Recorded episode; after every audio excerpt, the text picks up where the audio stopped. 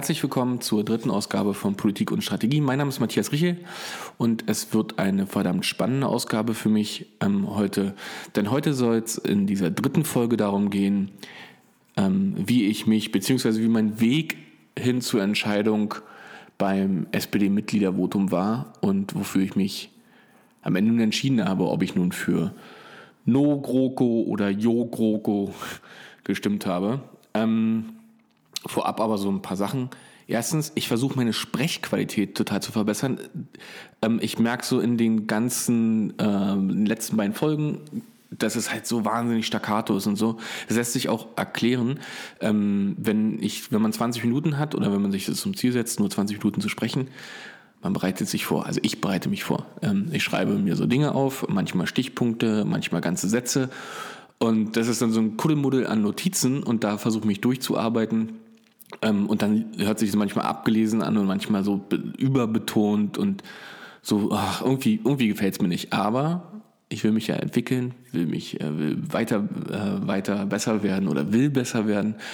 Ähm, übrigens, außerdem ist es eine absurde Situation, alleine vor einem Mikrofon zu sitzen. In meinem Podcast, den ich bis jetzt gemacht habe, in anderen Formaten, war immer, waren immer Gäste oder ich war immer Teil eines Teams. Ähm, und es ist deshalb für mich auch eine ungewohnte Situation, sozusagen ins Nichts zu sprechen. Ähm, und auch das führt zu so komischen äh, Tonlagen. Aber ich versuche mich eben, wie gesagt, zu verbessern. Ähm, höre mir das total kritisch selbst an. Ähm, und ihr seid sozusagen Zeuge. Und ich hoffe, das wird immer besser. Ja, also ich hoffe, ähm, ich lerne aus jeder Folge. Ähm, ich würde auch sehr viel mehr lernen, wenn ich von euch stärkeres Feedback bekommen würde. Ich bekomme ganz ordentlich Feedback auf äh, Twitter und auch auf Facebook. Ähm, aber es gibt eben auch die Webseite, auf der ihr kommentieren könnt, ähm, podcast.matthias-richel.de. Da ist jede Folge immer online. Ähm, darunter kann man kommentieren.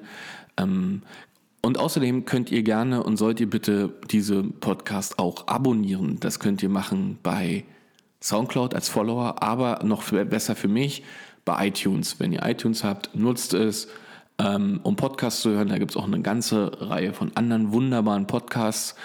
Ähm, aber bitte abonniert diesen Podcast und noch viel besser bewertet ihn. Je mehr Bewertungen drin sind und je besser die sind, desto besser werde ich auch gerankt oder werde vorgeschlagen. Ähm, und das hilft der Reichweite. Und natürlich bin ich interessiert daran, dass so viele Menschen wie möglich ähm, diesen Podcast hören, ähm, weil das erstens natürlich ähm, mir gefällt und zweitens, weil es hilft, ähm, die Diskussion in Gang zu halten und und äh, Themen, Themen zu debattieren. Das würde mich freuen. Ähm, ich glaube, das wird die erste Folge, die wirklich knallhart an den 20 Minuten kratzt. Bis jetzt habe ich sie ja immer ähm, deutlich unterboten. Ähm, aber das ist auch vollkommen klar. Das sind, ist eine harte Diskussion, ähm, ob man, ob man äh, jetzt für die GroKo abstimmt oder ob man gegen die GroKo abstimmt beim Mitgliedervotum. Ähm, und es gibt ja eigentlich diese drei Fraktionen. Ja, es gibt diese ganz überzeugten Jo-Grokos, ähm, die sagen, wir müssten da unbedingt rein, weil die Gründe führe ich nachher noch im Einzelnen aus. Und natürlich nicht die, die äh, nicht minder überzeugten No-Grokos, die um, ähm, um allen, mit allen Mitteln verhindern wollen, dass die SPD noch einmal mit der CDU in eine Koalition geht. Und dazwischen, in der dritten Fraktion, gibt es so diese Zweifelnden. Und ich persönlich bin einer ähm, äh, von diesen. Und so erlebe ich auch eine ganze Menge Menschen in meinem ganz persönlichen Umfeld.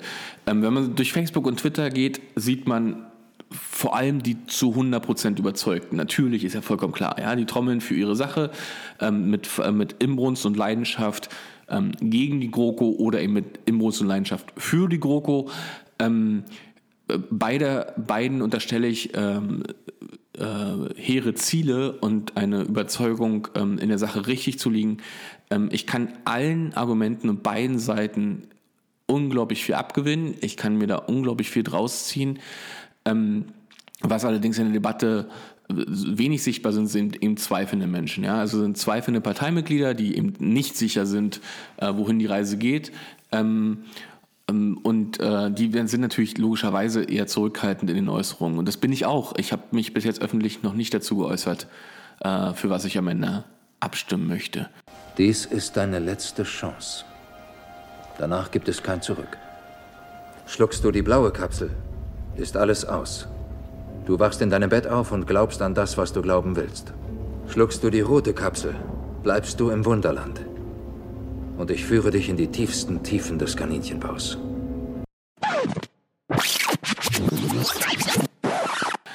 Ähm, was mir unglaublich gut gefallen hat in der gesamten Debatte, ähm, war die gesamte Debatte bisher. Ja? Also ich bin, ähm, wie, wie so viele Menschen, ähm, wahnsinnig beeindruckt von Kevin Kühnert, ähm, der als Juso-Vorsitzender einen ganz hervorragenden Job macht, meiner Meinung nach. Ähm, nicht nur, ähm, dass er, und das liegt, ist, glaube ich, liegt den das ist so Juso-immanent äh, gegen die GroKo zu sein, das ist völlig legitim, das finde ich auch äh, wichtig. Also nicht nur, dass er diese Position äh, mit, sich, äh, mit sich trägt und die Jusos da repräsentiert, sondern auch die Art und Weise, wie er es tut. Überzeugt, klar, nicht polemisierend, ähm, stark in der Argumentation, auch schwer zu widerlegen in der Argumentation, in der einzelnen. Ähm, und und äh, mit einer Sachlichkeit und äh, mit, einer, mit einer Betonung auf ähm, auf die inhaltliche Debatte, die mir, die mir wahnsinnig imponiert. Ähm, die Art und Weise, wie er das tut, trägt unglaublich dazu bei, dass es eine unglaubliche Versachlichung auch auf der No-GroKo-Ebene gibt ähm, und Menschen, die bis jetzt ähm, zum Beispiel in Uses nicht so viel abgewinnen konnten oder eher immer sehr äh, sehr, ja, keine Ahnung, am, am Parteivorstand entlang orientiert waren, ähm, dass die sich jetzt tatsächlich ähm, eher noch fragen, was ist gut für die Partei, ähm, äh, was ist der richtige Weg. Ähm, da trägt Kevin Kühnert äh, maß, maßgeblich dazu bei und sein Team natürlich. Ähm, und das beeindruckt mich sehr. Das beeindruckt mich wirklich sehr. Wir als Jusos haben im Vorfeld dieses Parteitages immer gesagt, die Abstimmung ist offen. Heute hat sich gezeigt, das stimmt. Diese Abstimmung war offen. Nicht ohne Grund ist da nochmal ausgezählt worden. Ähm, wir haben ähm, die Ablehnung gegenüber der Großen Koalition seit dem Dezember-Parteitag mehr als verdoppeln können, auf eine Ablehnung von heute 44 Prozent. Ich finde, das ist ein ziemlich gutes, ermutigendes Zeichen. Ich bin sehr stolz auf meinen Verband und diejenigen, die uns unterstützt haben in den letzten Wochen, denn wir haben diese Kampagne weitgehend alleine getragen und ähm, doch dieses Ergebnis hinbekommen können. Das ist keine Selbstverständlichkeit und zeigt, dass unsere Argumente nicht einfach nur aus einer Bockigkeit herauskommen, sondern wohl begründet sind und Widerhall bei vielen Delegierten und zwar nicht nur bei Jüngeren, sondern ausdrücklich auch bei Älteren finden und das quer durch alle Delegationen hindurch. Gleichzeitig imponiert mir auch Andrea Nahles. Ähm, und zwar ähm, tatsächlich, wie sie es geschafft hat, ähm, den Parteitag äh, zum, zum Eintritt in die ähm, großen Koalitions-, also in die GroKo-Gespräche zum Koalitionsvertrag zu drehen. Wenn man sich überlegt, wie knapp das Ding ausgegangen ist, ähm, dann hätte man, war klar, oder brauchen wir es eins zu eins zusammenrechnen, das hätte Andrea Nahles mit ihrer Rede, mit einer inhaltlich auch schwer zu widerlegenden Rede, also die, die Thesen, die sie aufgestellt hat, ähm, auch die, die Punkte, die sie gemacht hat, ähm, ähm, um, warum man unbedingt jetzt noch No-GroKo stimmen sollte. Also das war auch sehr überzeugend. Hätte sie das so in dieser Art und Weise nicht getan, bin ich der Meinung, hätte das am Parteitag nach den Sondierungsgesprächen nicht dafür gereicht, in die GroKo zu gehen. Dazu war es zu knapp. Ähm, und äh, auch das imponiert mir. Ich will und möchte keine Neuwahlen. Hier haben viele gesagt, oh, gerade der Vorredner, habt ihr Angst vor Neuwahlen? Ich habe nicht Angst vor Neuwahlen, aber ich habe Angst vor den Fragen der Bürgerinnen und Bürger, wenn wir in Neuwahlen reingehen. Nämlich ganz einfache Fragen werden das sein. Ganz einfache Fragen der Bürgerinnen und Bürger werden das sein. Wir werden, das, wir werden doch nicht bis in den nächsten drei Monaten, wenn die Neuwahlen kommen, und das ist die Wahl, da brauchen wir hier nicht drum rumreden, genau dahin kommt es. Da werden wir mit demselben Programm dastehen. Da werden wir noch die Bürgerversicherung obendrauf passen und die sachgrundlose Befristung. Klar. Und dann sagen wir, ja, das ist unser Programm. Da sagen die Bürger, aber davon hättet ihr das meiste doch machen können. Ja, da sagen wir aber nicht 100 Prozent. Und soll ich euch mal was sagen, was ich glaube, was die Bürger runter machen? Die zeigen uns einen Vogel. Insgesamt erlebe ich die Diskussion als ziemlich fair, also zumindest auf den offiziellen Kanälen. Es gibt unglaubliche Ausnahmen, es gibt auch unglaubliche Ausfälle, aber insgesamt finde ich, das sind faire Diskussionen, die hart entlang der Sache geführt werden und äh, bis jetzt überhaupt nicht persönlich wurden, zumindest nicht ähm, in der breiten Öffentlichkeit. Ähm, äh, insgesamt hätte ich, bin ich schon dabei zu sagen, die Kommunikation hätte fairer sein können. Ja?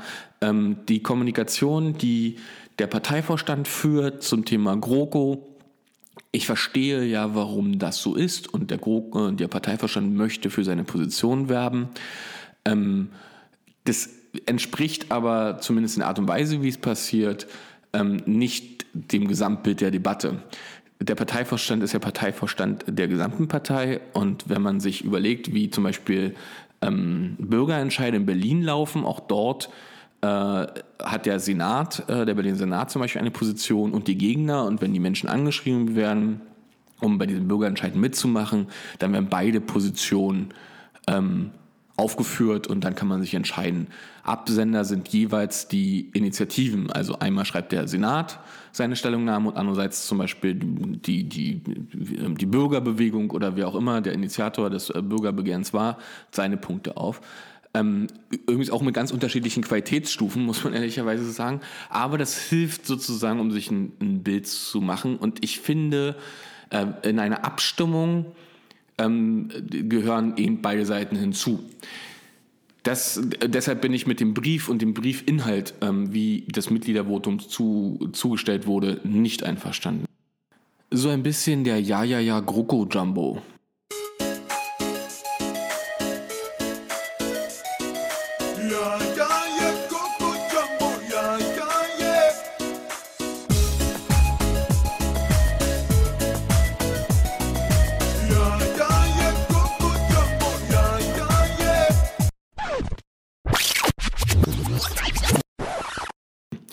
GroKo-Jumbo. auch nicht einverstanden damit, wie der Vorwärts sich da positioniert. Der Vorwärts ist die Zeitung für die Sozialdemokratie, er ist nicht die Zeitung des Parteivorstands. Ähm, und das, das hätte ich mir deutlich anders gewünscht, zumal der Vorwärts ja sonst ähm, auch in die Opposition zum Parteivorstand mal geht oder eben auch ähm, innerparteilichen Debatten Raum gibt und sehr viel Raum gibt. Das finde ich bei so einer entscheidenden Frage ähm, mit einem so reichweitenstarken Medium, nämlich in jedem Briefkasten eines jeden Mitglieds, ähm, finde ich das relevant, dass man es abbildet. Und es hat auch was mit redaktioneller Unabhängigkeit zu tun, da wo man schon parteiisch ist, weil man eben die Zeitung der Sozialdemokratie ist.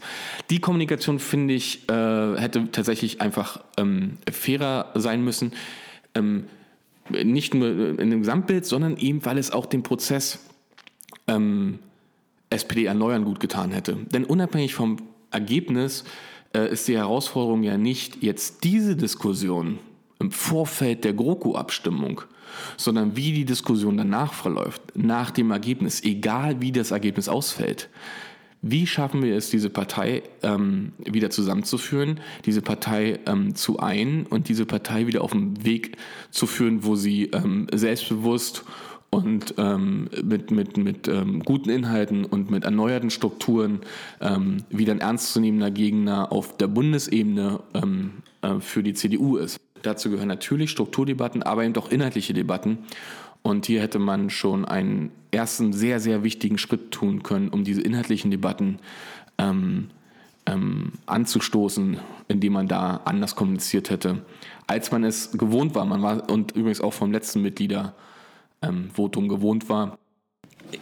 Man merkt schon, dass immer mehr Parteimitglieder oder dass die Stimmung hin eher zu einer GroKo kippt. Ähm, ich, ich persönlich kann schon mal vorausschicken, dass ich denke, dieser Vertrag ähm, findet, findet seine Zustimmung bei den SPD-Mitgliedern. Garantiert nicht bei so einer Zahl wie ähm, jetzt bei 75 Prozent, wie es beim letzten Mitgliedervotum war, sondern ich schätze eher, dass es so 60 plus ähm, Prozent sein werden, in so einer Range zwischen 60 und 64 Prozent, würde ich sagen. Dann muss man nämlich gucken, wie kriegt man den Laden zusammengehalten, wie kriegt man auch die No-GroKos ähm, involviert in den SPD-Erneuern-Prozess.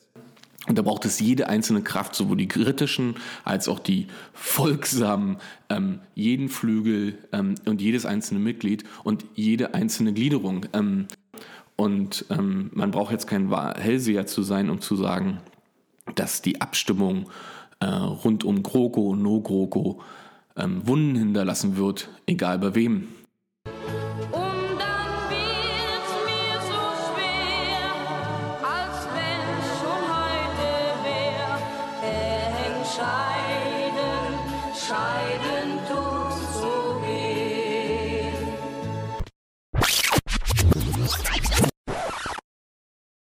Das jetzt aber nur mal so zum äh, Vorlauf. Ähm, das sind jetzt auch schon mal entspannte knapp 16 Minuten und ich habe eigentlich noch gar nichts zu den Argumenten gesagt, sondern eher Beobachtungen. Ähm, ich will auch noch nicht zu den jeweiligen Argumenten sagen, sondern einen ganz anderen Aspekt reinbringen, ähm, der mich in den äh, letzten Tagen und Wochen doch sehr beschäftigt hat. Ähm, es ist unglaublich, wie stark medial und wie heftig politische Gegner der SPD das Mitgliedervotum als solches angreifen. Und wie wenig ausgereift scheinbar der Gedanke äh, zu, da zu sein scheint, ähm, was innerparteiliche Willensbildung angeht und wie basisdemokratisch man die organisieren kann. Ähm, ich habe es ganz oft getwittert und sage es auch gerne nochmal in diesem Podcast, Wähler wählen Parteien. Das machen sie, das ist passiert zur Bundestagswahl. Ähm, und damit hat, hat das Ergebnis eben hervorgebracht, was das Ergebnis nun war. Parteien wiederum wählen Koalition. Die Partei geht dann in Gespräche mit unterschiedlichen äh, anderen Parteien und versuchen Koalitionen zu bilden. Das haben sie zunächst probiert, die CDU mit ähm, der FDP und den Grünen, äh, haben dort sondiert, das hat nicht funktioniert und jetzt reden halt CDU, CSU mit der SPD. Darüber wird nicht abgestimmt bei einer Bundestagswahl. Das entscheiden Parteien, mit wem sie sprechen, um diese um Mehrheiten herzustellen. Ähm, danach tritt die politische Willensbildung ins Kraft, denn dann muss über den bestehenden ähm, Vertragsentwurf für eine Koalition muss abgestimmt werden ähm, oder wird abgestimmt. Das macht die CD, CSU per Parteivorstandsbeschluss, also da heben alle Partei, 40 Parteivorstandsmitglieder der CSU heben brav die Hand und sagen, jawohl, äh, ist uns egal eigentlich, Hauptsache regieren, ähm, 100 Prozent dafür. Die CDU macht es etwas, auch wie es die SPD früher immer gemacht hat, macht es etwas breiter, veranstaltet dafür einen Sonderparteitag, auf den ungefähr heute 1000 Mitglieder sitzen werden, um über den Koalitionsvertrag abzustimmen. Angela Merkel nutzt diesen Raum auch, um ihre ähm, ähm, die Namen zu benennen der Ministerinnen, die einziehen sollen in ihr Kabinett, CDU-seitig. Ähm, dort heben dann halt tausend Menschen ähm, die Hand für oder gegen den Koalitionsvertrag. Dort wird ein demokratisches Ergebnis erzielt und ähm, sozusagen der Vertrag angenommen oder nicht angenommen. Bei der SPD machen das eben ähm, ungefähr 445.000 Mitglieder. Das ist aber kein Unterschied, ähm, ob ich nun Parteivorstand, Parteitag oder Mitgliedervotum durchführe in einer Partei. Es liegt dem gleichen, dem gleichen Gestus inne. Der heißt nämlich, die Partei entscheidet dann, ähm, ob sie in eine Koalition gehen will.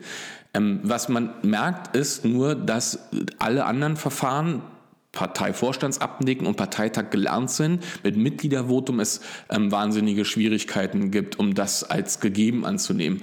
Medial wird draufgehauen, der Gegner ähm, macht, macht diese Abstimmung klein. Ähm, und das ist natürlich hochgradig Bullshit, wie auch ähm, das Bundesverfassungsgericht mittlerweile zweimal ähm, festgestellt hat dass das ganz normal ein völlig legitimer Weg ist, um dieser Willensbildung ähm, innerhalb einer Partei gerecht zu werden. Ähm, und das ist, äh, das, das ist nur ein Teil der, der, der Kampagnen, die gerade ähm, laufen. Man muss sich dann tatsächlich auch mal angucken, was ähm, gerade aus der Bildzeitung kam, also ob nun ähm, der, der Vorwurf, der aus eben diese Richtung kam, ähm, Mitgliedervotum nochmal frontal anzugreifen, dass auch Ausländer abstimmen dürfen, ähm, statt nur Deutsche. Das ist, also was ist das für eine Headline schon? Ich würde mich schämen, ähm, so etwas schreiben zu können, vor allem, weil sie ähm, zu kurz greift. Niemand niemand, niemand, niemand in der Redaktion oder in dem Text von der Bild-Zeitung, Achtung, die Ausländer dürfen über deutsche Regierung entscheiden, hat jemals gefragt, ob es auch Mitglieder im CSU-Vorstand gibt, die vielleicht nicht die deutsche Staatsbürgerschaft oder doppelte Staatsbürgerschaft haben. Ähm, und vor allen Dingen haben wir auch nicht gefragt, ob die Delegierten des CDU-Parteitags, wo tausend Menschen abstimmen, ob die alle die deutsche Staatsbürgerschaft haben oder vielleicht sogar minderjährig sind. Ähm, denn das ähm, geht bei der SPD auch. Man kann auch minderjährig sein und beim Mitgliedervotum abstimmen. Ein paar 1000, ich glaube so 1500 ähm, Menschen betrifft es in dem Fall. Aber beim Mitgliedervotum wird wieder mit zweierlei Maß gemessen. Das ist, das ist, man kann da nicht sagen, dass das irgendwie ein medialer Zufall ist oder ein politischer Zufall. Es ist tatsächlich kampagnenintendiert und da lasse ich mir auch das nicht ähm, kleinreden ähm, von Julian Reichelt, der das eben nicht sagt.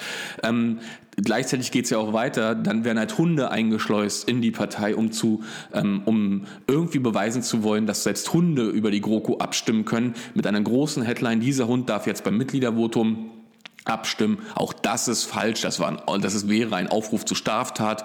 Ähm, man würde sozusagen eine eidesstattlichen ähm, Versicherung, würde die, die fälschlicherweise abgeben und so weiter und so fort. Also ein konstruierter Bullshit, ähm, der dann noch darin mündet, dass man ähm, über Schmutzkampagnen äh, und Russenmails äh, gegen Kevin Kühnert ähm, oder an denen Kevin Kühnert äh, teilgenommen haben sollte, dann ähm, sich reinlegen, das zu einer Titanic. Das ist alles ein hilfloses Gestammel, was eigentlich nur mangels, ähm, was zumindest beweist, dass man nicht mit einer basisdemokratischen Entscheidung klarkommt und gern die alten tradierten Wege hätte. Wir legen die Entscheidung wirklich in die Hand der Mitglieder.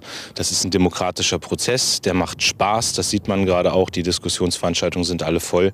Die SPD ist lebendig und diskutiert. Und zwar kontrovers, wie hier gestern Abend bei einer Basiskonferenz in Kaiserslautern. Wenn wir nicht für die GroKo stimmen, dann werden wir noch mehr absacken. Also ganz klar, nein. So, und jetzt, ähm, nachdem wir jetzt auch die 20 Minuten Gesamtlänge schon überschritten haben, endlich mal zu den Argumenten. Was mich bei sowohl den Gegnern als auch bei den Befürwortern ähm, der großen Koalition feststelle, ist so eine gewisse apokalyptische Haltung. Ähm, beide argumentieren, dass, wenn man das eine tut, äh, mit dem anderen rechnen muss, nämlich den Absturz der SPD. Also die No-GroKo-Gegner, also die GroKo-Gegner sagen, wenn wir noch einmal in eine GroKo gehen, dann wird die SPD weiter unsicht, noch stärker unsichtbar sein, noch weiter absinken und ihre Ideale verkaufen. Die Befürworter sagen, wenn wir nicht in einer GroKo gehen, ähm, dann werden wir bei den Neuwahlen abschmieren bis ins, ähm, bis ins Bodenlose und ähm, dann sind jegliche Bemühungen eh passé. Diese apokalyptische Haltung, es liegt mir total fern und ich habe da eine etwas andere Haltung zu. Wir werden alle sterben, haltet euch bereit. Die Zeichen sind eindeutig, bald ist es soweit. Vielleicht schon heute Abend, vielleicht in einem Jahr. Doch alle werden sterben, traurig aber wahr. Wer so argumentiert, macht schon den größten aller Fehler und den macht die SPD schon seit Jahren. Sie stellt sich nämlich in Abhängigkeit zu anderen. Denn es ist doch völlig egal, ähm, ob man in die GroKo oder nicht GroKo geht. Das, ähm, das äh, Heil der SPD liegt in ihr selbst, was sie aus der jeweiligen Situation macht. Zu sagen, Merkel hält die SPD klein, ja, was ist denn das für eine Ansage? Wie klein macht man sich denn damit selbst? Und zu sagen, ähm, wir können uns nur erneuern, wenn wir nicht in eine GroKo gehen, ja, ebenso, wie klein ist das denn? Also entweder man vertraut darauf, ähm, den Stolz dieser Partei wiederherzustellen, die SPD zu erneuern, thematisch und strukturell voranzubringen, ähm, weil sie es aus sich selbst heraus schafft, weil sie die mitgliederstärkste Partei in diesem Land ist, weil sie eine historische Geschichte hat, weil sie Ideen für die Zukunft hat, weil sie programmatisch gut aufgestellt ist, weil sie die richtigen Leute in die richtigen Positionen bringen kann, genau darüber sich dann zu erneuern. Oder man heult die ganze Zeit rum, dass die böse Frau Merkel und die böse CDU immer wieder diese Pläne durchkreuzen. Mir ist das zu wenig und ich erwarte deutlich mehr von allen Beteiligten an der Debatte.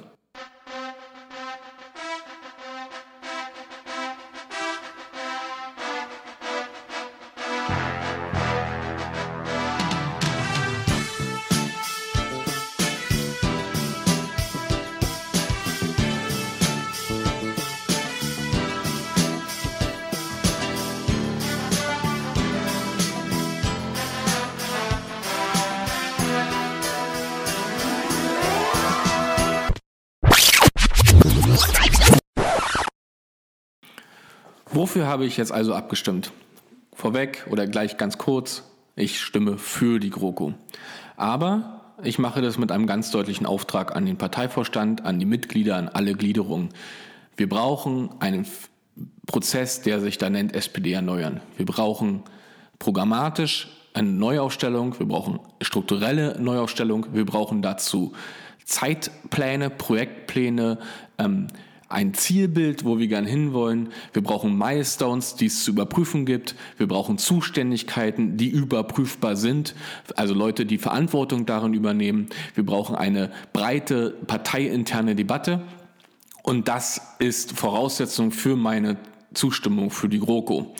Warum mache ich das davon abhängig? Ich glaube, die SPD hat sehr gute Arbeit in der letzten GroKo geleistet. Das geht immer unter. Das ist, wenn man sich den letzten Koalitionsvertrag ähm, zwischen CDU, CSU und SPD anguckt, dann ist das ein sozialdemokratischer gewesen und unendlich viele beziehungsweise zahlreiche ähm, Themen der Sozialdemokratie sind umgesetzt worden, auch in der Legislaturperiode.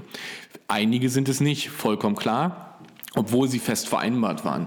Auch der jetzige Koalitionsvertrag ist für mich zu, zu übergroßem Anteil sozialdemokratisch geprägt. Auch wenn dort wiederum sozialdemokratische Themen äh, nicht stattfinden und auch damit zu rechnen ist, ähm, dass einige Themen nicht umgesetzt werden in der ähm, großen Koalition. Die Frage, die ich mir aber die ganze Zeit stelle, ist, was ist denn die Alternative?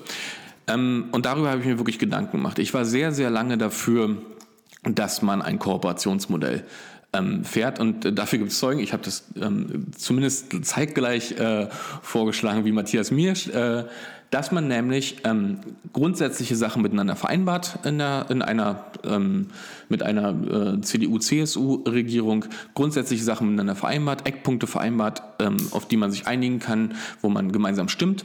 Und für alle anderen Themen, diese werden ausgeklammert und freigegeben zur Diskussion ähm, und zur Abstimmung im Bundestag. Das hätte Dynamiken entwickelt, die das Parlament stärken, die die Demokratie stärken, die Debatte sichtbar macht, die auch innerparteiliche Debatten sichtbar macht, ähm, die auch ähm, Widersprüche zur Regierung ähm, sichtbar macht und eben ähm, Fraktionskoalitionen ähm, hätten bilden können, die sozusagen fernab von jedem Koalitionskorsett ähm, stattgefunden hätten. In der Praxis hätte das aber auch bedeutet, bringt die CSU zum Beispiel ihren, ihre Höchstgrenze ein äh, für, für Flüchtlinge, dann ist die CSU in der Lage, sich Mehrheiten in der CDU, AfD, FDP zu suchen und damit das Ding durchzubringen. Ähm, es werden also thematische Mehrheiten gebracht ähm, oder installiert, ähm, die, die, die nicht im Sinne der Sozialdemokratie sein dürfen, ähm, da wo sie dann nicht mehr plötzlich mitreden kann, selbst wenn sie dann halt dagegen stimmt oder im Parlament ähm, ähm, sich dagegen artikuliert und hart in der Sache diskutiert. Mit der Entscheidung hat man dann als SPD nichts mehr zu tun ähm, und das ist mir dann, war mir persönlich auf dem Weg dann zu wenig. Aber dieser Vorschlag lag ja eh nicht mehr auf dem Tisch. Aber das war der Punkt, über den ich nachgedacht hatte ähm, und den ich dann auf der Wegstrecke revidieren müsste. Warum stimme ich nicht gegen die GroKo? Ähm, ganz einfach. Ich sehe alle Punkte, die dagegen sprechen, ganz erheblich.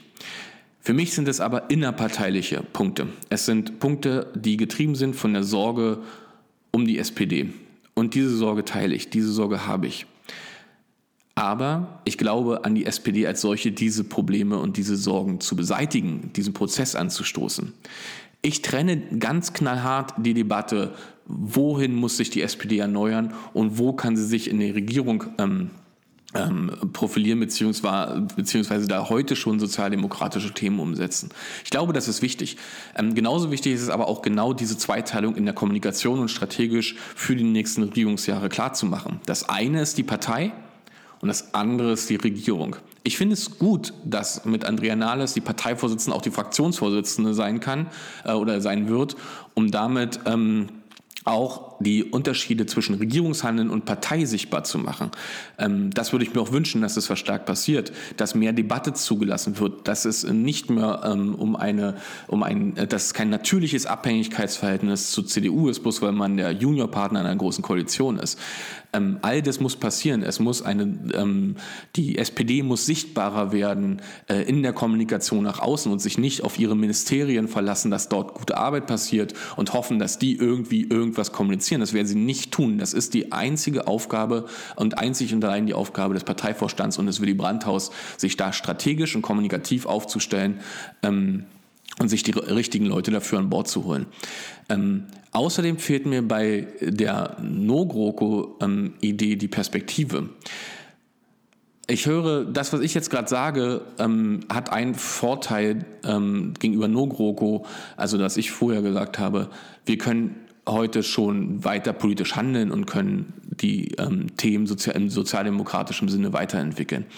Ähm, es hat Auswirkungen für Menschen ähm, direkt und die müssen nicht warten, bis die SPD sich irgendwie neu aufgestellt hat, in der Hoffnung, dass sie irgendwann mal wieder die Mehrheit stellt. Das fehlt mir nämlich bei No-GroKo. Ich habe noch keine Idee, was danach kommen könnte. Selbst wenn man genau das, was ich gerade sage, ähm, genau darüber übersetzen, sagt, wir, wir erneuern uns strukturell, wir bringen die, die Leute in Charge und so weiter und so fort. Es ist ja überhaupt nicht garantiert, dass das in den nächsten vier oder acht oder zwölf Jahren erfolgreich passiert und dass das verhaftet bei den Wählerinnen und Wählern. Was machen wir aber in der Zeit mit den drängenden Problemen, die auf der Straße liegen? Die Digitalisierung, ähm, Pflegenotstand, ähm, Fachkräftemangel, natürlich die Flüchtlingsfrage, ähm, Rente, die, ähm, die, die, weit, die zunehmende Entfernung von Stadt und Land, die überhaupt noch nicht thematisiert wird, meines Erachtens nach. Was tun wir damit, mit diesen konkreten politischen Themen, während wir uns nur nach, mit uns selbst beschäftigen?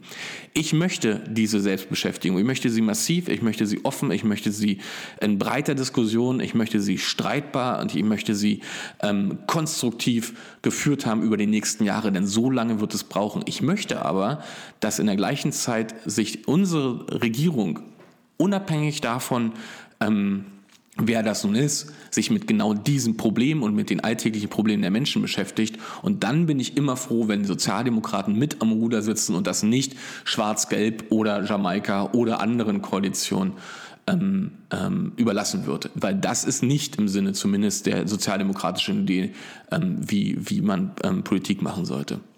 Ein wichtiges Argument ist mir ähm, noch wichtig zu sagen. Ja, die AfD stellt dann die größte Oppositionspartei im Bundestag und wird damit Oppositionsführer. Das ist grandios scheiße. Da müssen wir nicht drüber hinweg diskutieren. Ähm, es ist aber Tatsache, dass sie eben so viele Prozent bekommen hat und andere Oppositionsparteien wie die Linke, FDP und Grünen eben weniger. Zur Erinnerung, in der letzten großen Koalition waren die Oppositionsführer die Linken. Ähm, und selbst wenn ich persönlich unglaublich wenig Berührungsängste mit dieser Partei habe oder mit zumindest einzelnen handelnden Personen da drin, ähm, so ist es doch für viele andere immer noch ein rotes Tuch. Ähm, und niemand hat in diesem Sinne darüber gesprochen, äh, äh, was nun passiert, wenn die, äh, die linke ähm, Oppositionsführer ist. Es ist ja auch nichts passiert. Die Welt steht immer noch. Ähm, die SPD und die CDU haben äh, gute Arbeit in der Regierung geleistet, zumindest in großen Teilen. Ähm, und es ist nichts weiter passiert. Ich will die AfD, wir müssen sie inhaltlich stellen, wir müssen sie anhand ihrer Arbeit bemessen und wir sollten nicht ähm, Formalien, Formalien ähm, nutzen, die nur in einer Berliner Blase relevant sind und nichts mit den alltäglichen Problemen ähm, zu tun haben. Das nur nochmal so hinten angeschoben. Ähm, das war mir wichtig zu sagen. Ich habe mir es wirklich nicht leicht gemacht. Ähm, es stand alles andere als fest, ähm, was ich wählen möchte und wählen werde. Aber ich bin jetzt bin jetzt zu diesem Entschluss gekommen, seit ungefähr ein, anderthalb Wochen ähm, und äh, werde dementsprechend auch abstimmen. Ähm, unabhängig davon, wie dieses Ergebnis dann ausgeht, ich wünsche mir eine lebhafte Debatte in der Partei. Ich wünsche, dass die Partei die Diskussionskultur, die sie jetzt in großen Teilen ähm, vorgelebt hat, im Rahmen dieser Abstimmung weiter behält. Ähm, nicht nur im Stil, sondern eben auch die Lust am Diskus Diskutieren hochhält, dafür, dass der, dafür dann auch Räume geschaffen werden, Foren geschaffen werden, der Austausch stattfindet und vor allen Dingen, und daran werde ich versuchen, so gut es geht mitzuwirken, der gesamte Prozess rund um SPD erneuern, ähm, endlich in Gang kommt und dann vor allen Dingen mindestens mittelfristig endlich Früchte trägt, ähm, dass es wieder leicht ist, ähm, äh, stolz auf diese Partei zu sein und das, was sie historisch erreicht hat und was sie hoffentlich in Zukunft noch erreichen wird. Ich bedanke mich fürs Zuhören ähm, und ähm, freue mich auf die nächste Folge. Wie gesagt, ich freue mich auch über jedes Abo, über jeden Kommentar, über jede Bewertung und so weiter und so fort. Aber das nur nochmal formal. Auf Wiedersehen, Matthias Riche.